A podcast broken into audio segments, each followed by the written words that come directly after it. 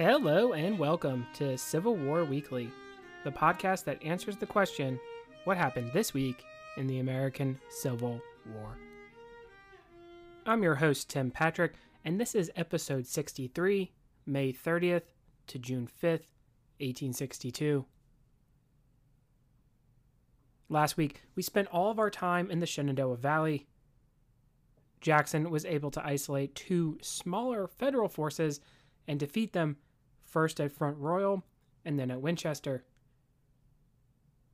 Besides the recapture of Winchester for the Confederacy, it did shift the attention of the Lincoln administration, who saw the 16,000 man army as a threat to the capital. Union troops under Banks were not completely destroyed, escaping due to lack of pursuit, so it was not quite a total victory. This week, we are going to get things going around Richmond with a rebel counterattack, trying to catch McClellan in a tough situation. Before we do that, let's check in on what's going on in North Carolina.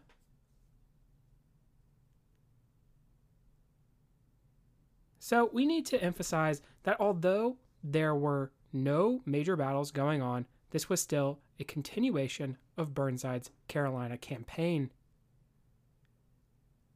New Bern and Fort Macon had fallen by this point. A probe to destroy the canal leading to the Great Dismal Swamp in Virginia was not successful at South Mills. In May of 1862, there would be continued skirmishing between the two sides. It would come at a place called Tranter's Creek near Washington, North Carolina. Washington sits along the Pamlico River, right where the Tar River begins.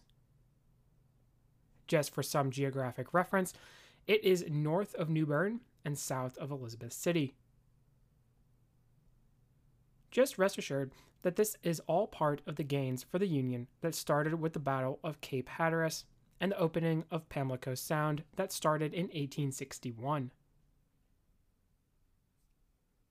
Colonel John Badger Singletary had his 44th North Carolina Infantry in a position to potentially assault the town of Washington.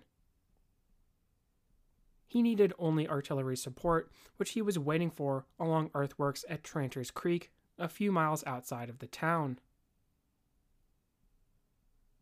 With reports that potentially the rebels would attempt an assault, Colonel John Potter sent Lieutenant Colonel Francis Osborne and the 24th Massachusetts, along with the 1st New York Marine Artillery, to dislodge them. On June 5th, the assault on the barricades would begin, with the infantry advancing under fire.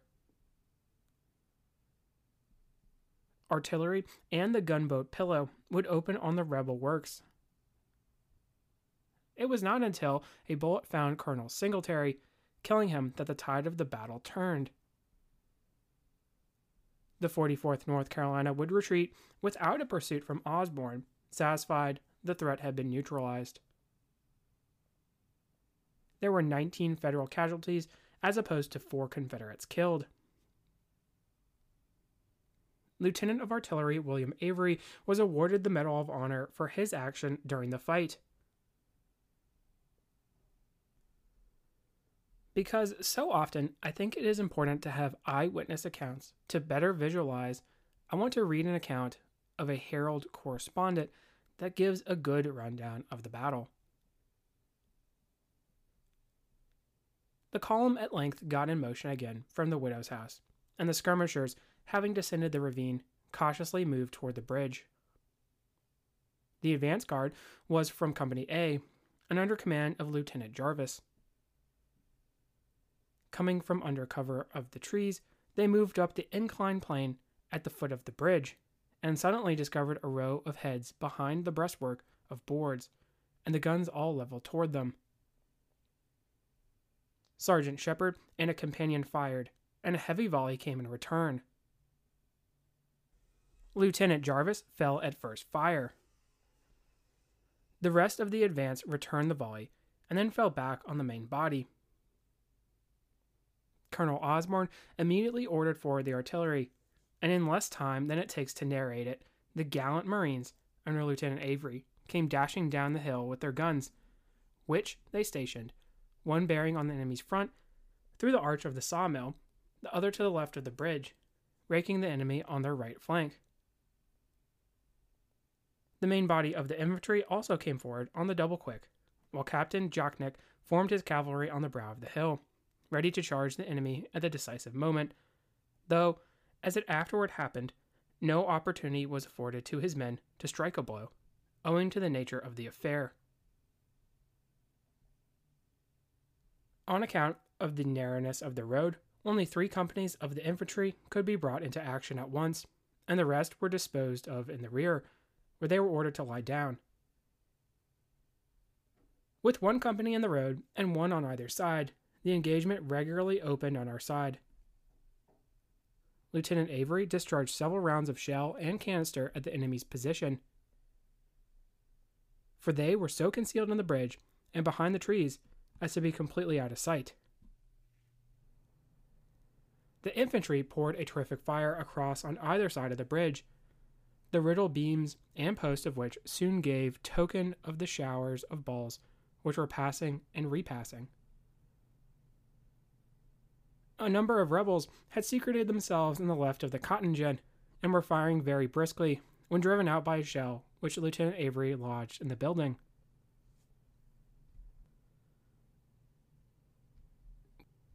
Others again were discovered ensconced in the treetops on the opposite side of the creek. Lieutenant Avery elevated his pieces and fired a couple of rounds of canister through the branches, whereupon several bodies were seen to fall to the ground, at sight of which our boys burst into a prolonged cheer or yell. The steady firing of the artillery and the volleys from the 24th at length drove the rebels from the bridge, and, falling back, they kept up a desultory fire from the trees and the edge of the creek. At length, the word was given to charge.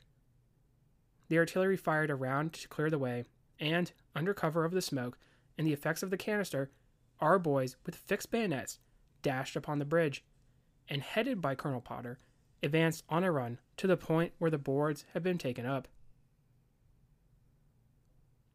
Replacing them as best they could, they passed over and found themselves undisputed occupants of the field, for the rebels had fled down the creek and through the woods, leaving behind them three of their dead and a large quantity of muskets, shotguns, swords, sabers, and other weapons.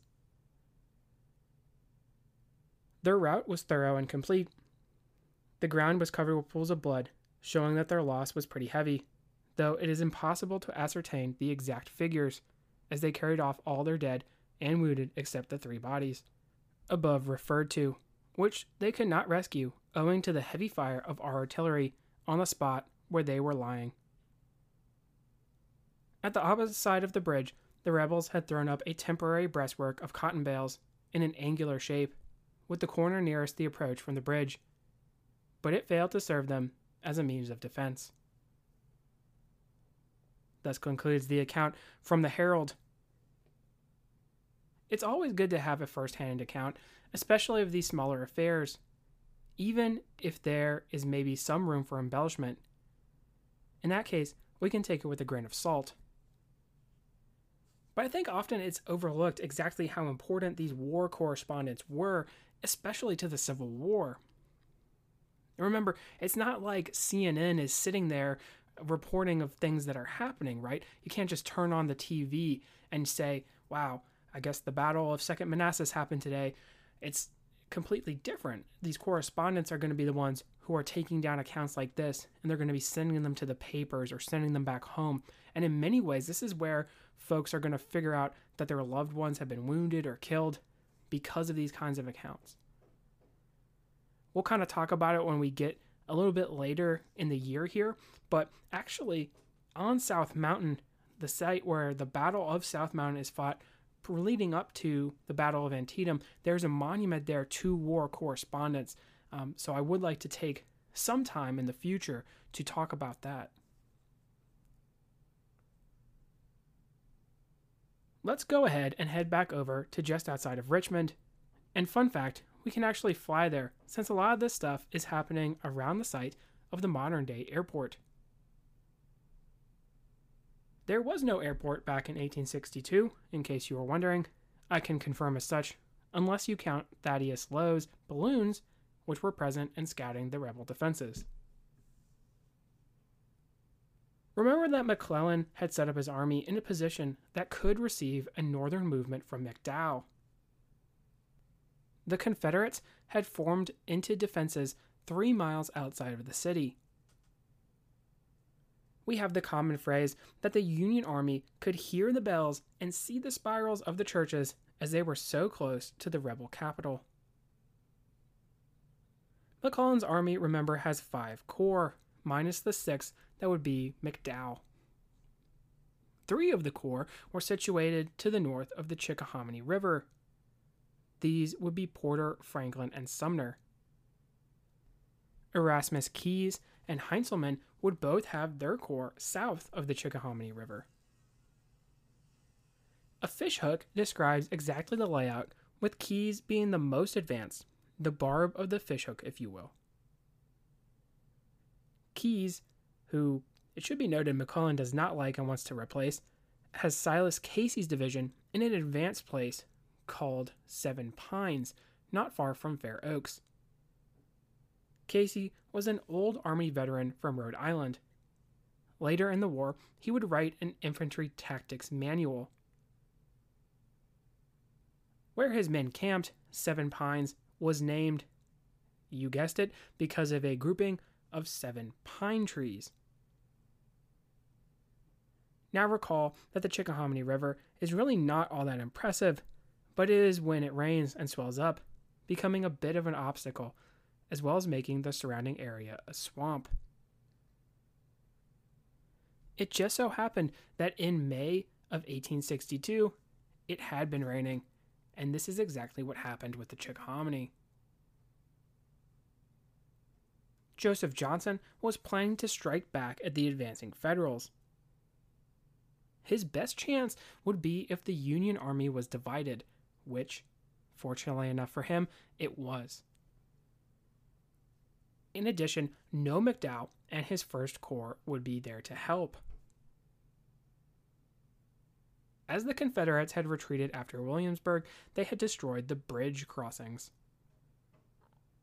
This would mean the two isolated corps would be difficult to support.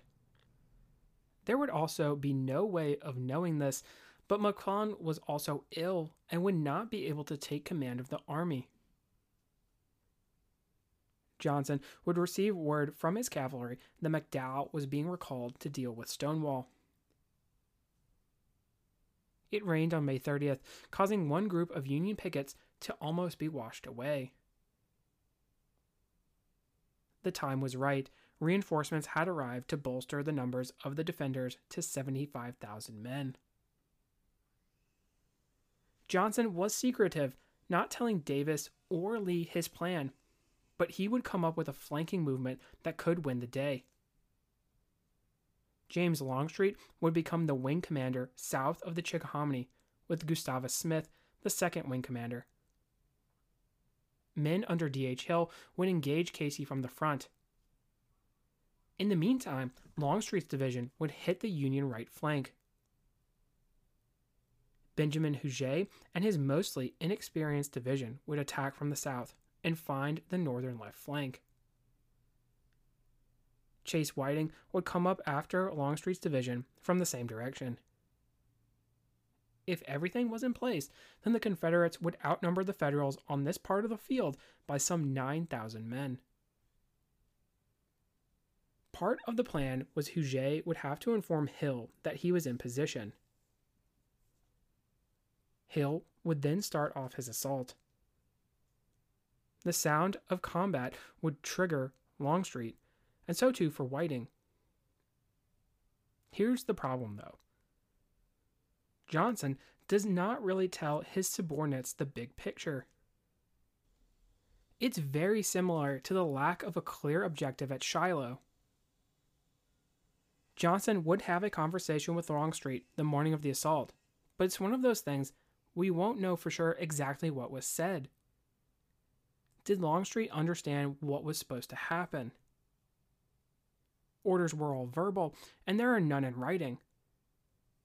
Still, one would think that Longstreet would have some kind of idea of what should be going on.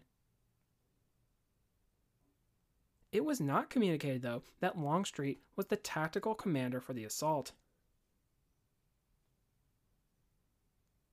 Some of this stuff is interesting to look at after the battle, but Longstreet is actually technically subordinate to Huger. And Huger, it's not clear whether he understands if Longstreet is the wing commander. That's not really communicated to him. So when Longstreet shows up and has a conference with Huger, Longstreet's actually going to offer him command because that's actually going to be the military etiquette. Huger is supposed to get in a position where he can technically relieve some of D.H. Hill's men, and as we're going to see, it's not quite going to play out that way. And as a result, it's going to be Huger that's going to get most of the blame for the defeat, spoiler alert there, of Seven Pines. You have to feel somewhat for Huger because at the time of this battle, he's actually only 56 years old. If you see a picture of the guy, it looks like he's far older than that, and I'll try to post one onto the website, so make sure to check that out. To round out the rest of the Confederate forces, A.P. Hill and John Bankhead Magruder are going to keep their divisions in place so that they can check Porter and Franklin across the Chickahominy.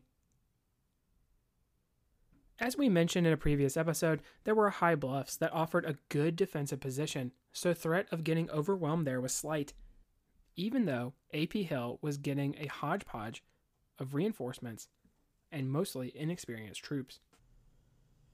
On May 31st, the Confederates would be on the move. Now, Keyes and Heintzelman would claim they were not surprised by the attack. Keyes was quoted as having said his position was sure to attract the enemy to attack. A staff officer had wandered too far into the enemy lines and was captured, alerting the northern host that something was stirring. There were lines of abattis and an earthwork redoubt known as Casey's Redoubt. Besides Casey's division, Darius Couch and his division were in an area where he could move to help if needed. Heintzelman and his corps, with Hooker and Kearny, were further back. Edwin Sumner and his corps would then be closest to answer the call if necessary. Longstreet would have a comedy of errors in the march to Seven Pines. His division is not on the correct road to begin the assault. Huger, in that case, has to wait behind his division. Because of that, he is unable to let Hill know he is ready to go. Whiting tells Johnston that he has troops in front of him. Joseph Johnston is going to misunderstand and tell Whiting that he's supposed to have men in front of him, but these are not the right guys. Now, part of this conspiracy kind of cover up is that Longstreet wants to use a different road than previously planned. He's not going to necessarily communicate that with the rest of his wing command. But no matter how you cut it, Huger never makes it to the battlefield, so there's a lot of blame to go around. And I think this sort of is a good example for how inexperienced still the armies are. D.H. Hill would grow impatient and begin the assault, regardless of Huger and where he was. There were several hours behind schedule at this point. His attack would begin with Garland's brigade. Samuel Garland was a Virginia native and a descendant of James Madison. He had already been in combat at Manassas, Dranesville, and Williamsburg, being wounded in that battle. Facing Garland was the 103rd Pennsylvania, which had moved forward to the picket line. For a period of time, the Keystoners are able to check the Confederate advance, but were eventually pushed back. Casey would respond by leading a brigade to meet Garland. Garland's men were exhausted at having moved through the terrain, and now through the abatis onto the open field. Terrain in this area is a problem, with thick undergrowth and woods, to turn the tide, the additional brigades of Robert Rodes and Gabriel Rains arrive. Rodes was a graduate of the Virginia Military Institute and would be a division commander until his death in 1864. Gabriel Rains was a North Carolina native and military academy graduate who would be responsible for the setting of landmines on the peninsula. His field command would essentially end after Seven Pines, but he would still serve the Confederate Army, setting up mines and torpedoes. Just as a quick aside, Rains is shamed because of his usage of these land torpedoes, these mines, because it's seen as barbaric. It's an interesting contrast to when you get to, say, World War II, where there really isn't too much of a qualm in using landmines. Casey would withdraw back to the defensive works, but a spoiling charge would be conducted to halt the rebel momentum. Fierce fighting would continue with Anderson's brigade joining the fight. Bryan Grimes of the 4th North Carolina would charge the redoubt and penetrate the line, at one point grabbing a flag himself to rally his men. So far, Johnston had been unaware that a battle had commenced. An anomaly would occur, making it so that he could not actually hear the battle, called acoustic shadow. Remember, we were actually first introduced to acoustic shadow all the way back in 1861 at Wilson's Creek. Lee also arrived at the headquarters and mentioned how he could hear the firing. It should be pointed out again that Lee and Davis were not aware of the planned attack. Johnston would eventually receive word about Longstreet's situation and lead Whiting's division down the Nine Mile Road. I'm going to post a map to the website, but the Nine Mile Road and the Williamsburg Road are the two main roads that we're going to be dealing with here in the battle that fairly significant. In the meantime, D.H. Hill is able to push Casey back. Many of Casey's regiments were inexperienced troops and had had enough of the fight, retiring from the field. Keyes would have to throw Couch's men into the battle. Kearny would also arrive, much as he had done at Williamsburg. With a new line established, the Confederates would begin their assaults under murderous fire. A Union private was quoted to having said that the enemy was mowed down as stalks of wheat are when a scythe is taken to them. John B. Gordon was commanding the 6th Alabama, and he would be sending his men into this murderous fire. We're going to be hearing a lot more from John Brown Gordon. The Georgia native is often considered to be one of the more successful generals who did not have any prior military training he's going to survive the war and become a senator and governor for his home state. In May of 1862, the 6th Alabama would suffer 59% casualties, which is going to be the most of any regiment during the battle. It's also during this assault that Robert Rodes is wounded and gives up command to Gordon. Gordon would see his 19 year old brother wounded with a shot through the lung. John would believe that his brother had been killed, although miraculously he would survive the wound. Also unbelievable is that John Gordon would not be wounded. After the battle, Gordon would report that all of his officers were either killed or wounded. Rodes's brigade under first Rodes and then Gordon would actually suffer some 50% total casualties during their assaults. Micah Jenkins would command a brigade in Longstreet's division. This brigade actually included Coppens Zouaves from Louisiana. In an effort to break Keyes, he would launch a flanking attack through the thick trees. To accomplish this, he had to march his 1,900 men almost as far north as Fair Oaks. Each of the regiments he encountered on the Union flank, he was able to overwhelm and roll. Eventually, this move, combined with an attack from James Kemper, also of Longstreet's division, would dislodge Keyes. Jenkins had lost some 700 men in the assault, but he had accomplished his task, and the camp formerly of Silas Casey was occupied by the rebels before dark. Remember that Johnston was leading the men under Whiting toward Fair Oaks to join in the fight.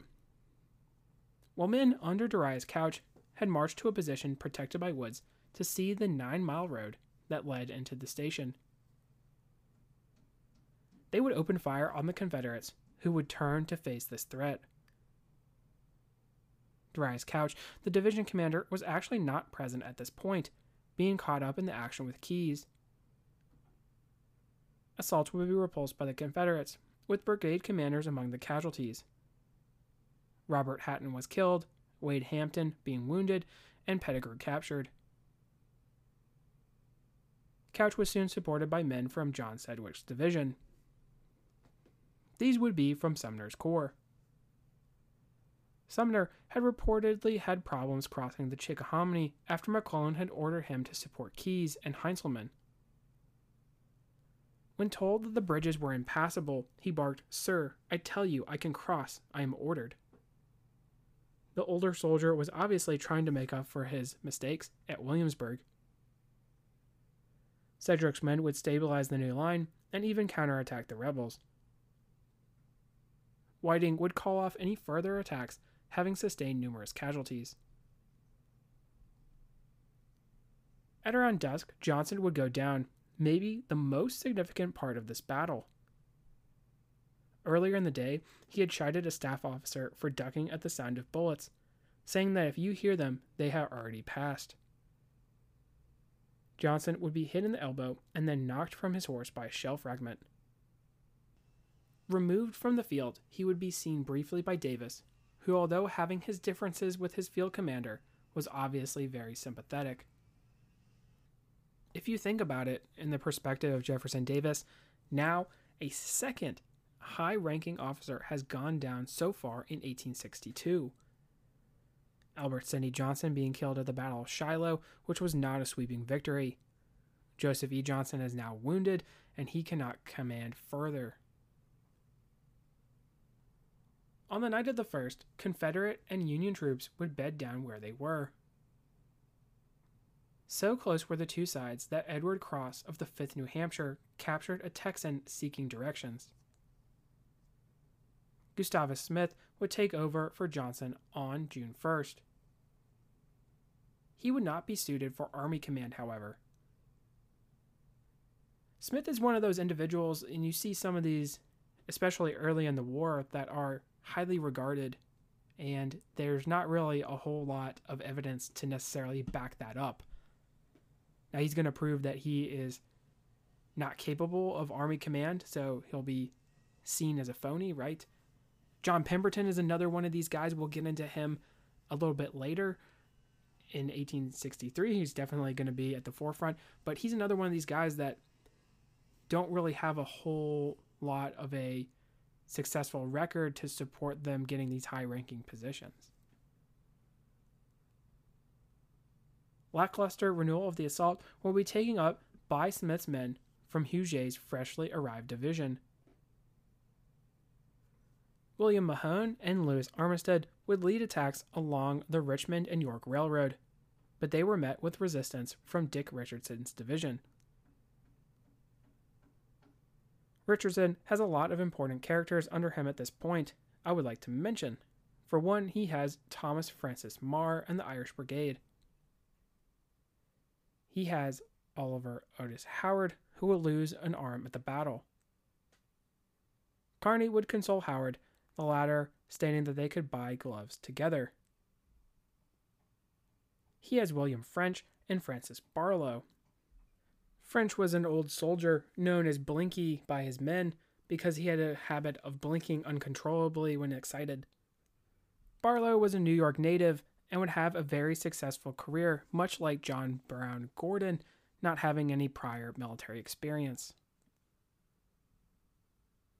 On June 1st, the combination of Howard's and French's brigades, supported by Meagher, would repulse Armistead and Mahone. Birney and Geary would repulse attacks by Pickett and R.H. Anderson's men as well. Seeing no success anywhere as the Union Army was sufficiently reinforced, Smith would call off the attacks. On June 2nd, the Confederates would withdraw. McClellan had rose from his sickbed long enough to ride around to cheering troops. Union casualties were 5,031 and the Confederates 6,134. It was to this date the largest battle in terms of loss in the Eastern Theater. Little Mac would write to his wife that he was tired of the carnage of war. Nothing really had been gained from the battle. Both armies were exactly where they were on May 30th. Longstreet, of course, would blame Huger for the failure of Johnston's plan. There were false reports that claimed as such, and Huger was not given a fair shake in defending his name.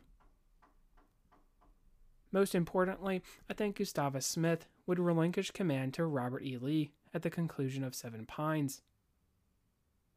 For the next few weeks, Lee would reorganize, officially taking over the Army of Northern Virginia. It's sort of sad to say that this is the most significant thing that comes out of Seven Pines, but I tend to agree. There's a lot of what ifs. If Johnston had not been wounded, what would have happened to him? What would have happened to the defense of Richmond? What would have even happened to Robert E. Lee? These are all interesting scenarios to think about, although these are all what ifs. We will bring this episode to a close. Today, we had the action at Tranter's Creek in North Carolina, which is actually toward the end of the week, but it fit better in the beginning. We also had the battle at Seven Pines. Strategically, there was no real advantage gained. It was dubbed a Confederate victory in the South because it stopped McClellan, a Union victory in the North because their counterattack failed. It's actually going to be also divided in terms of the name of the battle. The Confederates would know the battle as Seven Pines because that is where they were more successful. The Union would know the battle as Fair Oaks because that is where they were more successful on the field. We can officially welcome Robert E. Lee to the Army of Northern Virginia. Next week, we are going to actually conclude the Valley Campaign as Jackson has some unfinished business with Union forces out there. If you like what you hear, please make sure to leave a review. Posted in the description should be a link to the website, Patreon, as well as Venmo information. Support for the general upkeep of the show is greatly appreciated. Once again, feedback is welcome. The email is cwweeklypod at gmail.com. Thank you all so much for listening and have a great week.